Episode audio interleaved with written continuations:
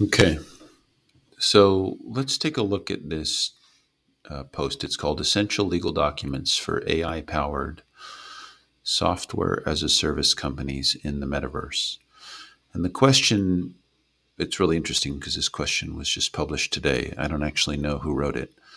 It said, in addition to an, a EULA or end user license agreement, what other legal documents are recommended for a software as a service company leveraging third-party and open AI technologies, open AI technologies to build an AI masterverse. Huh. It's like I, I wrote it, but I didn't. Um, somebody somewhere in our community did, and we, we see a really nice answer here. We see uh, a list of documents, everything from terms of service, privacy policies, data processing, etc. Nine nine documents or um, so that are pretty useful to have. Now, um, a couple of thoughts here.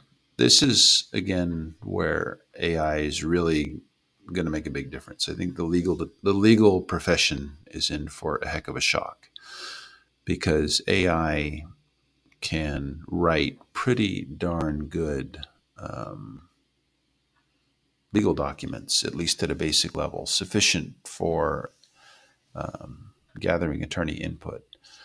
And you know, there's an old saying, right, which is you never hand a blank piece of paper to an attorney. So if you can come in with something, AI gives you a great place to get started and to seed. And AI can also explain what all of these acronyms mean, and AI can even tell you how they might affect you in hypothetical situations. Now, none of this is legal advice, and AI is careful you know, at least responsible AI platforms like ChatGPT are careful to include disclosures that say you need to go consult an attorney. But a lot of times, your legal questions don't need an attorney as much as they need um, insight into how the topic that you're interested actually performs when you're trying to get something done, like write a contract or launch a website or whatever.